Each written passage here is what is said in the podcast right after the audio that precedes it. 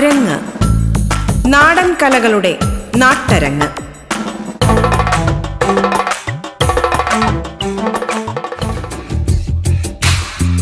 നമസ്കാരം പ്രിയ ശ്രോതാക്കളെ.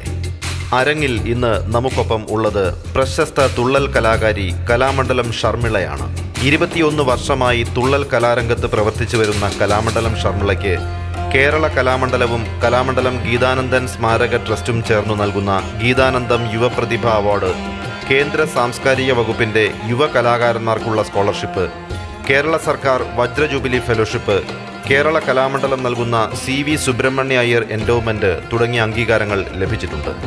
സ്വാഗതം അരങ്ങിലേക്ക്.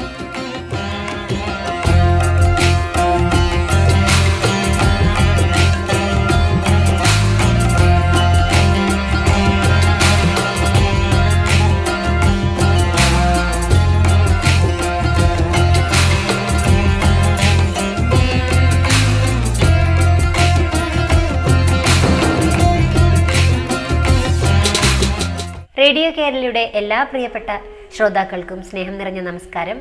ഞാൻ കലാമണ്ഡലം ഷർമിളയാണ്. ഞാനൊരു തുള്ളൽ കലാകാരിയാണ്.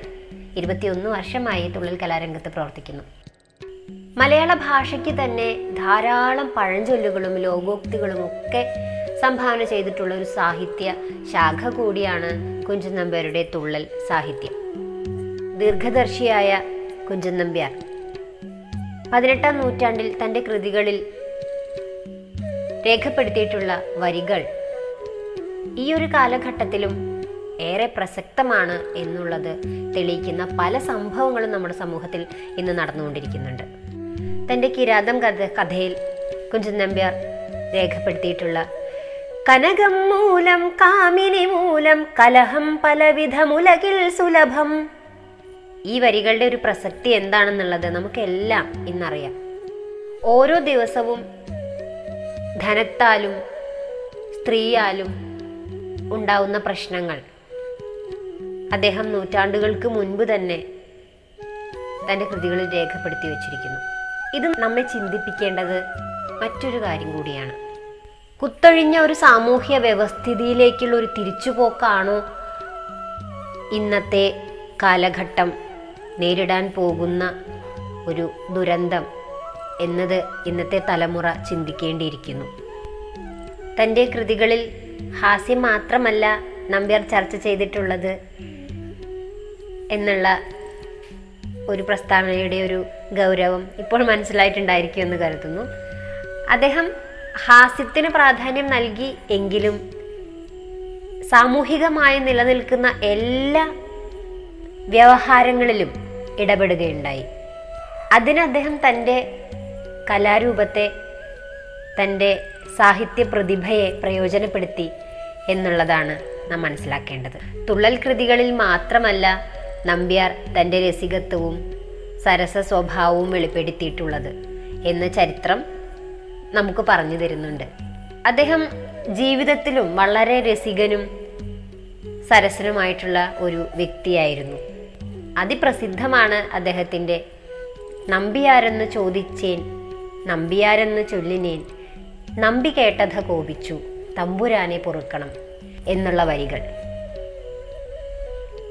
പത്മനാഭസ്വാമി ക്ഷേത്രത്തിൽ ദർശനത്തിന് ചെന്നപ്പോൾ അവിടെ പൂജാ കർമ്മങ്ങൾ ചെയ്യുന്ന നമ്പി പുതിയ ആളായതുകൊണ്ട് നമ്പ്യാരെ പരിചയക്കുറവ് മൂലം ആരാണെന്ന് അദ്ദേഹത്തോട് ചോദിക്കുകയുണ്ടായി. അപ്പോൾ വളരെ രസകരമായി നമ്പ്യാര എന്ന് നമ്പ്യാർ ഒരു ചോദ്യ രൂപേണ ഉത്തരം നൽകി. ആരാണെന്ന് ചോദിച്ച ഒരാളോട് താൻ ആരാണെന്ന് ചോദിക്കുമ്പോൾ ഉണ്ടാകുന്ന സ്വാഭാവികമായ പരിഭവം നമ്പിക്കുണ്ടാവുകയും നമ്പി രാജാവിന്റെ സമീപത്ത് ചെന്ന് നമ്പ്യാരെ കുറിച്ച് പരാതി നൽകുകയും ചെയ്തു.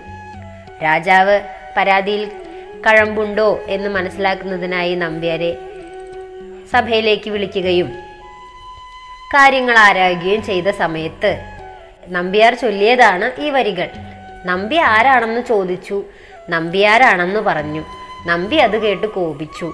തമ്പുരാൻ എന്നോട് ക്ഷമിക്കണം. ഇതാണ് നമ്പ്യാർ ആ വരികളിലൂടെ പറഞ്ഞത്. ഇത് കേട്ടതും നമ്പ്യാരുടെ സ്വഭാവം നല്ല വശമുള്ള രാജാവിന് കാര്യം മനസ്സിലാകുകയും നമ്പ്യാരെ ശിക്ഷയിൽ നിന്നും ഒഴിവാക്കുകയും ചെയ്തു. ഇത്തരത്തിൽ നിരവധി തമാശകൾ തന്റെ ഓരോ ജീവിത മുഹൂർത്തങ്ങളിലും നമ്പ്യാർ സൃഷ്ടിച്ചിരുന്നു. എന്നുള്ളത് നമുക്ക് അദ്ദേഹത്തെക്കുറിച്ച് കൂടുതൽ മനസ്സിലാക്കുമ്പോൾ കൂടുതൽ വായിക്കുമ്പോൾ അറിയാൻ കഴിയുന്നുണ്ട്.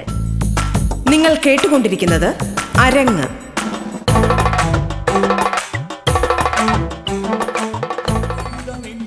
രാക്ഷസന്മാരെ കൊല ചെയ്ത നിന്നുടെ സന്നാഹങ്ങളെങ്ങുപോയിടൂ രാക്ഷസന്മാരെ കൊല ചെയ്ത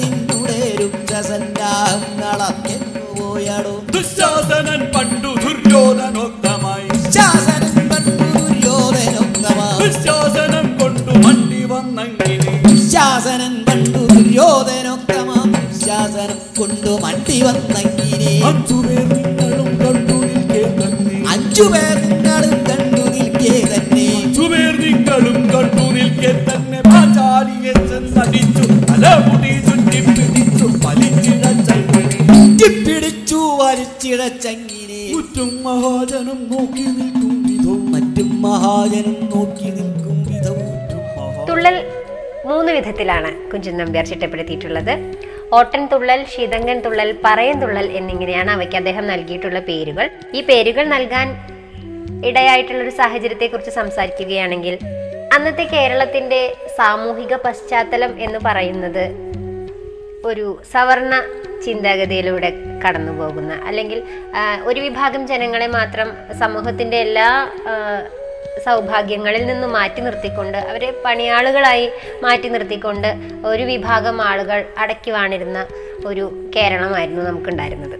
അപ്പോൾ അത്തരത്തിൽ ജാതീയമായി വംശീയമായി മാറ്റി മാറ്റി നിർത്തപ്പെട്ടിരുന്ന ആളുകളെ സമൂഹത്തിന്റെ മുൻനിരയിലേക്ക് കൊണ്ടുവരിക എന്നതായിരുന്നു അദ്ദേഹം ഈ അദ്ദേഹത്തിന്റെ കലാരൂപങ്ങൾക്ക് ഓട്ടൻ ശീതങ്കൻ പറയൻ എന്നിങ്ങനെ പേര് നൽകാനുണ്ടായിട്ടുള്ളൊരു കാരണം എന്ന് മനസ്സിലാക്കാം. ഓട്ടൻ എന്ന് പറയുന്നത് ഒരു കണിയൻ സമുദായത്തെ അല്ലെങ്കിൽ ആ ഒരു ഒരു ഒരു ഒരു പേരാണ് അത് എന്ന് മനസ്സിലാക്കുന്നു. അപ്പൊ അതുകൊണ്ടാണ് അദ്ദേഹം ഓട്ടൻ തുള്ളൽ എന്ന് പറയുന്നത്. മറ്റൊരു ഓട്ടൻ എന്നുള്ളതിന് ദൂതൻ എന്നൊരു ആ, വേറൊരു അർത്ഥം കൂടിയുണ്ട്. അതുപോലെ തന്നെ അഞ്ചലോട്ടക്കാരൻ എന്ന് പറയുന്നതിനും ഓട്ടൻ എന്നുള്ളതിന് അർത്ഥമായിട്ട് നമ്മുടെ പണ്ഡിതന്മാർ കൽപ്പിച്ചു വെച്ചിട്ടുണ്ട്. അതുപോലെ തന്നെ ശീതങ്കൻ എന്ന് പറയുന്ന പേര് അതിലേക്ക് വന്നത് ശീതമായ അംഗത്തോടു കൂടിയാണ്. അതായത് തണുപ്പൻ മട്ടിലുള്ളവൻ. അങ്ങനെയും പറയാം എന്നാൽ ചളിയിൽ നിന്ന് ചെളിയിൽ നിന്ന് ജോലി ചെയ്യുന്നവൻ ശീതങ്കൻ പുലയൻ എന്നൊക്കെയുള്ള ആ ഒരു സമു സാമുദായികമായിട്ടുള്ള ഒരു പേരും അതിന് കൽപ്പിച്ചിട്ടുണ്ട്. പിന്നെ പറയൻ എന്ന് പറയുന്ന തുള്ളൽ പറയൻ തുള്ളൽ എന്ന് പറയുന്ന ജാതീയമായിട്ടുള്ള പേരിനെ സൂചിപ്പിച്ചുകൊണ്ടാണ് അദ്ദേഹം നൽകിയിട്ടുള്ളത്. എന്തുകൊണ്ടാണ് ഈ ജാതീയമായ പേരുകൾ ഇതിലേക്ക് അദ്ദേഹം കൊണ്ടുവന്നത് എന്നത് അദ്ദേഹം ഒരു നവോത്ഥാന പോരാളിയായിരുന്നു എന്ന് വേണം മനസ്സിലാക്കാൻ. അദ്ദേഹത്തിന് ശേഷമാണ് അതൊരു പതിനെട്ടാം നൂറ്റാണ്ടിലാണ് കുഞ്ചൻ നമ്പ്യാർ ഇത്തരത്തിലൊരു നവോത്ഥാന പോരാട്ടത്തിന് മുതിരുന്നത്. അതിനുശേഷം പത്തൊൻപതാം നൂറ്റാണ്ടിലാണ് നമ്മുടെ നാട്ടിലേക്ക് നവോത്ഥാനത്തിന്റെ ഏഹ്, തിരകൾ കടന്നു വരുന്നത്. കൊണ്ടടിച്ചും ചിറകുകൾ കൊണ്ടടിച്ചും ചിറകുകൾ കൊണ്ടടിച്ചും. കൊക്കുകൾ കൊണ്ടു കടിച്ചും കൊക്കുകൾ കൊണ്ടു കടിച്ചും കൊക്കുകൾ കൊണ്ടു കടിച്ചും കൊക്കുകൾ കൊണ്ടു കടിച്ചും കൊക്കുകൾ കൊണ്ടു കടിച്ചും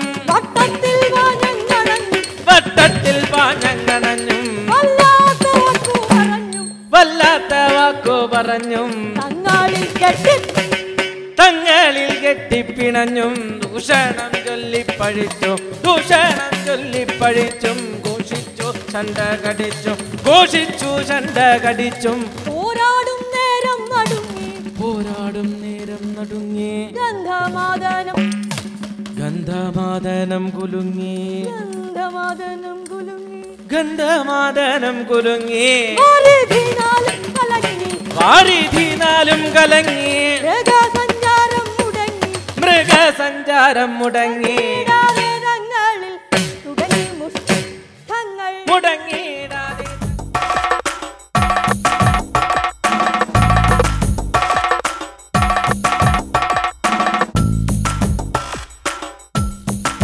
അരങ്ങ്. നാടൻ കലകളുടെ നാട്ടരങ്ങ്. അരങ്ങിൽ ഇടവേള.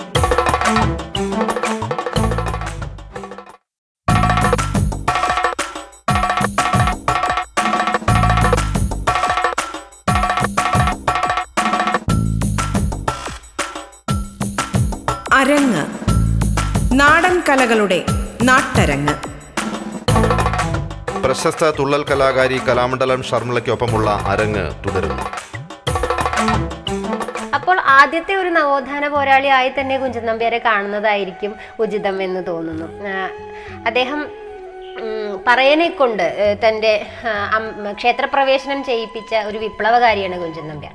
കലയ്ക്ക് ജാതി മത ഭേദങ്ങളൊന്നും തന്നെയില്ല. അതുകൊണ്ട് തന്നെ കലയിലൂടെ അദ്ദേഹം ഒരു പറയനെ പറയ സമുദായത്തിൽപ്പെട്ട ഒരാൾക്ക് അന്ന് അത്തരം സാധാരണക്കാരായ ആളുകൾക്ക് അല്ലെങ്കിൽ ഒരു ഒരു വിഭാഗം ആളുകൾക്ക് ക്ഷേത്രപ്രവേശനമോ അതുപോലെയുള്ള ക്ഷേത്രകലകളോ കാണുവാനോ ഒന്നുമുള്ള ഒരു അനുവാദം ഉണ്ടായിരുന്നില്ല. പഠിക്കാനുള്ള അനുവാദം ഉണ്ടായിരുന്നില്ല. അല്ലെങ്കിൽ അത്തരം അവകാശങ്ങളെല്ലാം തന്നെ അവർക്ക് ആരാധിക്കാനും വിദ്യ അഭ്യസിക്കാനും എല്ലാമുള്ള അവരുടെ അവകാശങ്ങളെല്ലാം നിഷേധിക്കപ്പെട്ടിരുന്ന ഒരു കാലഘട്ടമായിരുന്നു പതിനെട്ടാം നൂറ്റാണ്ട് എന്നൊക്കെ പറയുന്നത് കുഞ്ചൻ നമ്പ്യാരുടെയൊക്കെ ഒരു കാലഘട്ടം. അപ്പം ഈ ഒരു കാലഘട്ടത്തിൽ അദ്ദേഹം ചെയ്തത് തന്റെ കലയിലൂടെ സമൂഹത്തിന്റെ താഴ്ന്ന തട്ടിലേക്ക് ചവിട്ടി താഴ്ത്തപ്പെട്ടവരെ മുകളിലേക്ക് കൊണ്ടുവരാൻ മുൻനിരയിലേക്ക് കൊണ്ടുവരാനാണ് അദ്ദേഹം തന്റെ തന്റെ കല പ്രയോജനപ്പെടുത്തിയത് എന്ന് നമ്മൾ മനസ്സിലാക്കേണ്ടിയിരിക്കുന്നു. വിഗണിത വർഗത്തിന്റെ പേരിലുള്ള കലയ്ക്ക് വിവേചനമില്ല എന്ന് ധീരതയോടെ കളിത്തട്ടിൽ കയറുന്നെന്ന് തെളിയിച്ച ധീരനാണ് മഹാകവി കലക്കത്ത് കുഞ്ചൻ നമ്പ്യാർ ഇനി ഈ മൂന്ന് തരം തുള്ളലുകളുടെ ഒരു പ്രകടമായ വ്യത്യാസം എന്ന് പറയുന്നത് അവയുടെ വേഷവിധാനത്തിലുള്ളതാണ്. ഓട്ടൻ തുള്ളലിന്റെയും ശീതങ്ങൻ തുള്ളലിന്റെയും പറയൻ തുള്ളലിന്റെയും വേഷവിധാനങ്ങൾക്ക് നല്ല വ്യത്യാസമുണ്ട്. ഈ ഒരു വേഷങ്ങൾക്ക് ഒരു ത്രിമൂർത്തി സങ്കല്പത്തിന്റെ ഒരു ഛായയാണ് നമ്പ്യാർ കൽപ്പിച്ചിരിക്കുന്നത് എന്നെല്ലാം പല വിധത്തിലുള്ള അഭിപ്രായങ്ങൾ നിലനിൽക്കുന്നുണ്ട്. എന്നിരുന്നാലും ഒരു ശാസ്ത്രീയമായി അതിനെക്കുറിച്ച് ചിന്തിക്കുമ്പോൾ നമുക്ക് മനസ്സിലാക്കാൻ കഴിയുന്നത് കഥകളി കൂടിയാട്ടം മുതലായിട്ടുള്ള കലാരൂപങ്ങളുടെ ഒരു വേഷത്തിന്റെ സൗന്ദര്യം. തുള്ളലിലേക്ക് പകർത്താൻ അദ്ദേഹം ശ്രമിച്ചിട്ടുണ്ട്. അതുപോലെ തന്നെ കുഞ്ചൻ നമ്പർക്ക് ഏറ്റവും അടുത്ത് പരിചയമുള്ള കലാരൂപം എന്ന് പറയുന്നത് പടയണിയാണ്. പടയണിയിലെ കുരുത്തോല കൊണ്ടുള്ള ആടയാഭരണങ്ങൾ അദ്ദേഹത്തെ വളരെയധികം ആകർഷിച്ചിട്ടുണ്ട്. ആ ഒരു കുരുത്തോലയ്ക്ക് ഒരു കേരളത്തിന്റെ ഒരു ഭംഗിയും ഒരു തനിമയും ഒക്കെ ഉണ്ടല്ലോ. അപ്പോൾ ആ ഒരു കുരുത്തോല കൊണ്ടുള്ള ആടയാഭരണങ്ങൾ അദ്ദേഹം തുള്ളലിലേക്ക് സ്വീകരിച്ചിട്ടുണ്ട്. അതുപോലെ തന്നെ കഥകളിയിലൊക്കെ കാണുന്ന പോലത്തെ മിനുക്ക് വേഷം. മിനുക്ക് വേഷത്തിന്റെ ഒരു സൗന്ദര്യം. അതും അദ്ദേഹം കലയിലേക്ക് തുള്ളലിലേക്ക് ആവഹിക്കാൻ വേണ്ടി ശ്രമിച്ചിട്ടുണ്ട്. അദ്ദേഹം ഒരിക്കലും തുള്ളലിനെ പെട്ടെന്ന് ഒരു ശൂന്യതയിൽ നിന്ന് പരിഷ്കരിച്ചെടുത്തിട്ടുള്ളതല്ല. തന്റെ മുന്നിലുള്ള മാതൃകകളിൽ നിന്ന് അദ്ദേഹത്തിന് ആവശ്യമായിട്ടുള്ള എന്നാൽ സാങ്കേതികത്വം വളരെ കുറഞ്ഞിട്ടുള്ള കാര്യങ്ങളെ വളരെ ലളിതമായി കൂട്ടിച്ചേർക്കാവുന്ന സൗന്ദര്യാംശമേറെയുള്ള കാര്യങ്ങളെ കൂട്ടിച്ചേർത്തുകൊണ്ടാണ് തുള്ളലിനെ അദ്ദേഹം പരിഷ്കരിച്ചെടുത്തിട്ടുള്ളത്. ഓട്ടൻ തുള്ളലിന്റെ വേഷവിധാനത്തെക്കുറിച്ച് പറയുകയാണെങ്കിൽ ഓട്ടൻ തുള്ളലിനെ മുഖത്ത് പച്ചയാണ് ഉപയോഗിക്കുന്നത്. പച്ച എന്ന് പറയുമ്പോൾ നമുക്ക് കഥകളിയുമായിട്ട് ഒന്ന് താരതമ്യം ചെയ്ത് പറയുമ്പോൾ കുറച്ചും കൂടി എളുപ്പത്തിൽ മനസ്സിലാക്കാമെന്ന് തോന്നുന്നു. പച്ച എന്ന് പറയുമ്പോൾ കഥകളിയുടെ മുഖത്തൊക്കെ കണ്ടിട്ടില്ലേ? ഒരു പച്ച നിറത്തിലുള്ള അത് മനയോലയാണ്. മനയോലയെ കട്ടനീലം ചേർത്ത് പച്ച നിറത്തിലാക്കി എടുക്കുന്നതാണ്. മഞ്ഞ നിറത്തിലുള്ള ഒരു കല്ലാണ് മനയോല. അതാണ് ഇതിനായിട്ട് ഉപയോഗിക്കുന്നത്. മനയോല നന്നായി പൊടിച്ച ശേഷം അതിൽ വെളിച്ചെണ്ണ ചേർത്ത് നന്നായി അരച്ചെടുത്ത ശേഷം കട്ടനീലമൊക്കെ ചേർത്ത് അതിനെ പച്ച നിറാക്കി മാറ്റുന്നു. ഇതാണ് നമ്മൾ മുഖത്തെഴുത്തിന് ഉപയോഗിക്കുന്ന മനയോല പച്ച. പിന്നെ നമ്മൾ പിന്നെ ചെയ്യുന്നത് കണ്ണും പുരികവും വാലിട്ടെഴുതി ചുണ്ട് ചുവപ്പിച്ച് കണ്ണിൽ ചുണ്ടപ്പൂവിട്ട് ചുവപ്പിച്ച് നെറ്റിയിൽ നാമം വരച്ച് അതൊക്കെയാണ് അതൊക്കെയാണ് ഓട്ടംതുള്ളലിന്റെ ഒരു മുഖത്തെഴുത്ത്. മുഖത്തെഴുത്തിന് ശേഷം തലയിൽ കൊണ്ട കെട്ടുന്നു. കറുത്ത തുണി കൊണ്ടാണ് തലയിൽ കൊണ്ട കെട്ടുന്നത്. അതിനുശേഷം കൈ കൈകളിലും തോൾപൂട്ടുകൾ കൈകളിൽ ഹസ്തഘടകങ്ങളും തോളുകളിൽ തോൾപൂട്ടുകളും അണിയുന്നു. ഇന്നിപ്പോൾ മുൻപൊക്കെ മരം കൊണ്ടുള്ള കൊത്തുപണികളൊക്കെ ചെയ്തിട്ടുള്ള തോൾപൂട്ടുകളും ഹസ്തഘടകങ്ങളുമാണ് ഉപയോഗിച്ചു വന്നിരുന്നത്. ഇന്ന് കാലോചിതമായിട്ടുള്ളതിലുള്ള മാറ്റങ്ങൾ വന്നിട്ടുണ്ട്. കാരണം ഈ മരമൊക്കെ ശരീരത്തിൽ വെച്ച് കെട്ടിക്കൊണ്ട് തുള്ളലാ നമുക്കൊരു കലാരൂപം അവതരിപ്പിക്കുക എന്ന് പറയുന്നത് കുറച്ചും കൂടി ശ്രമകരമായിട്ടുള്ള ഒരു കാര്യമായതുകൊണ്ട് കാലാനുസൃതമായി പരിഷ്കരണങ്ങൾ വന്നു വന്ന് ഇന്നത് കനം കുറഞ്ഞ രീതിയിൽ വളരെ മനോഹരമായിട്ടുള്ള രീതിയിലേക്ക് മാറി വന്നിട്ടുണ്ട്. അപ്പോൾ അത്തരം ഹസ്തഘടകങ്ങൾ തോൾപൂട്ടുകൾ പിന്നെ കഴുത്തിലും നെഞ്ചിലും മാർമാല കഴുത്താരം കുരലാരം ഇവയൊക്കെയാണ് ധരിക്കുന്നത്. പിന്നെ നമ്മൾ ചെയ്യുന്നത് പാവാട. അതൊരു പാവാട പോലെ അച്ചടി എന്നാണ് അതിന് പറയുന്നത്. മഞ്ഞ നിറത്തിലുള്ള അച്ചടി. ഞൊറിവുകളോടുകൂടി അച്ചടി ഉടുക്കുന്നു. അതിനു മുകളിൽ കച്ച ഞൊറിഞ്ഞുടുക്കുന്നു കാലിൽ പൈജാമയും ചിലങ്കയും അണിയുന്നു. രണ്ട് കാലിലും ചിലങ്കയും അണിയുന്നു. കച്ചമണി എന്നാണ് ഇതിനു മുൻപ് പറഞ്ഞിരുന്നത്. ഇപ്പോൾ അത് ചിലങ്ക ചിലങ്കയിലേക്ക് രൂപമാറ്റം അതിന് സംഭവിച്ചിട്ടുണ്ട്. നിങ്ങൾ കേട്ടുകൊണ്ടിരിക്കുന്നത് അരങ്ങ്.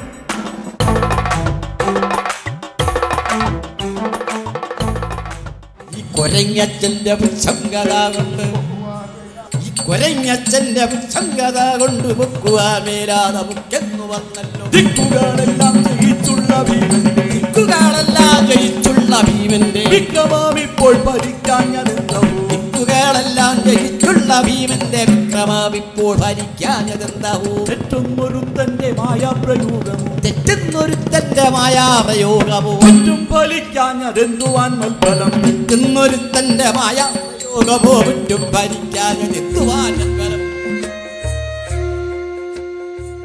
ചിലങ്ക കൂടി അണിഞ്ഞു കഴിഞ്ഞാൽ പിന്നെ അടുത്തതായിട്ട് ചെയ്യാനുള്ളത് കിരീടം അണിയുക എന്നുള്ളതാണ്.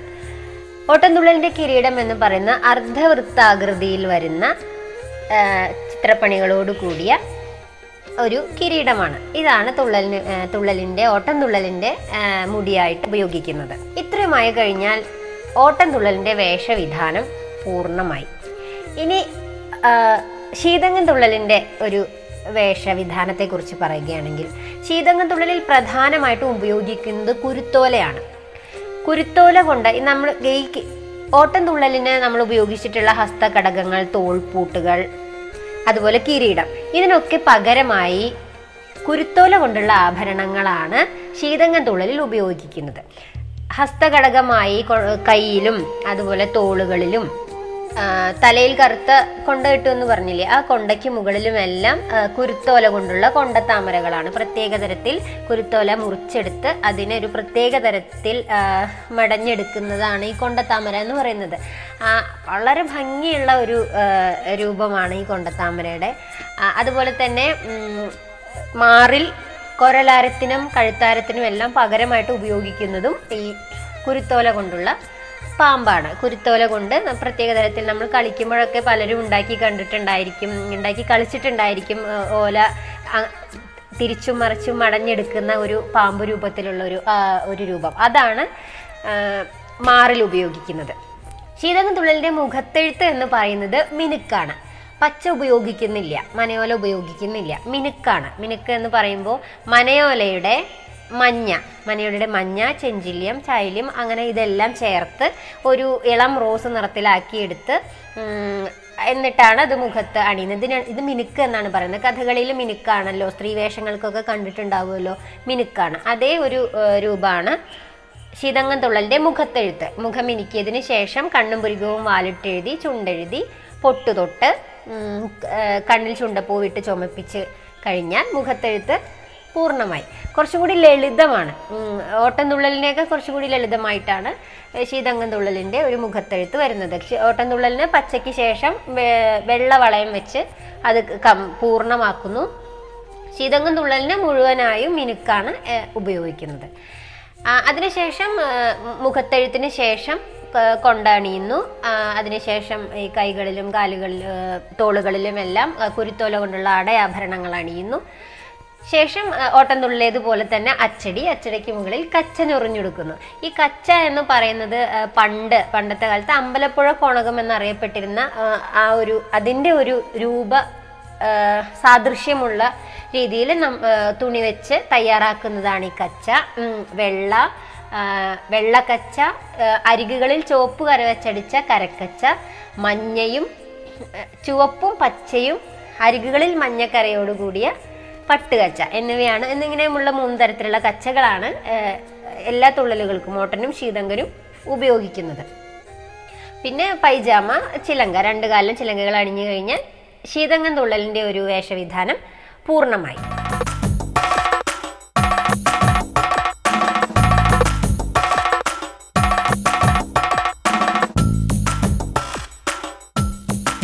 അരങ്ങ്.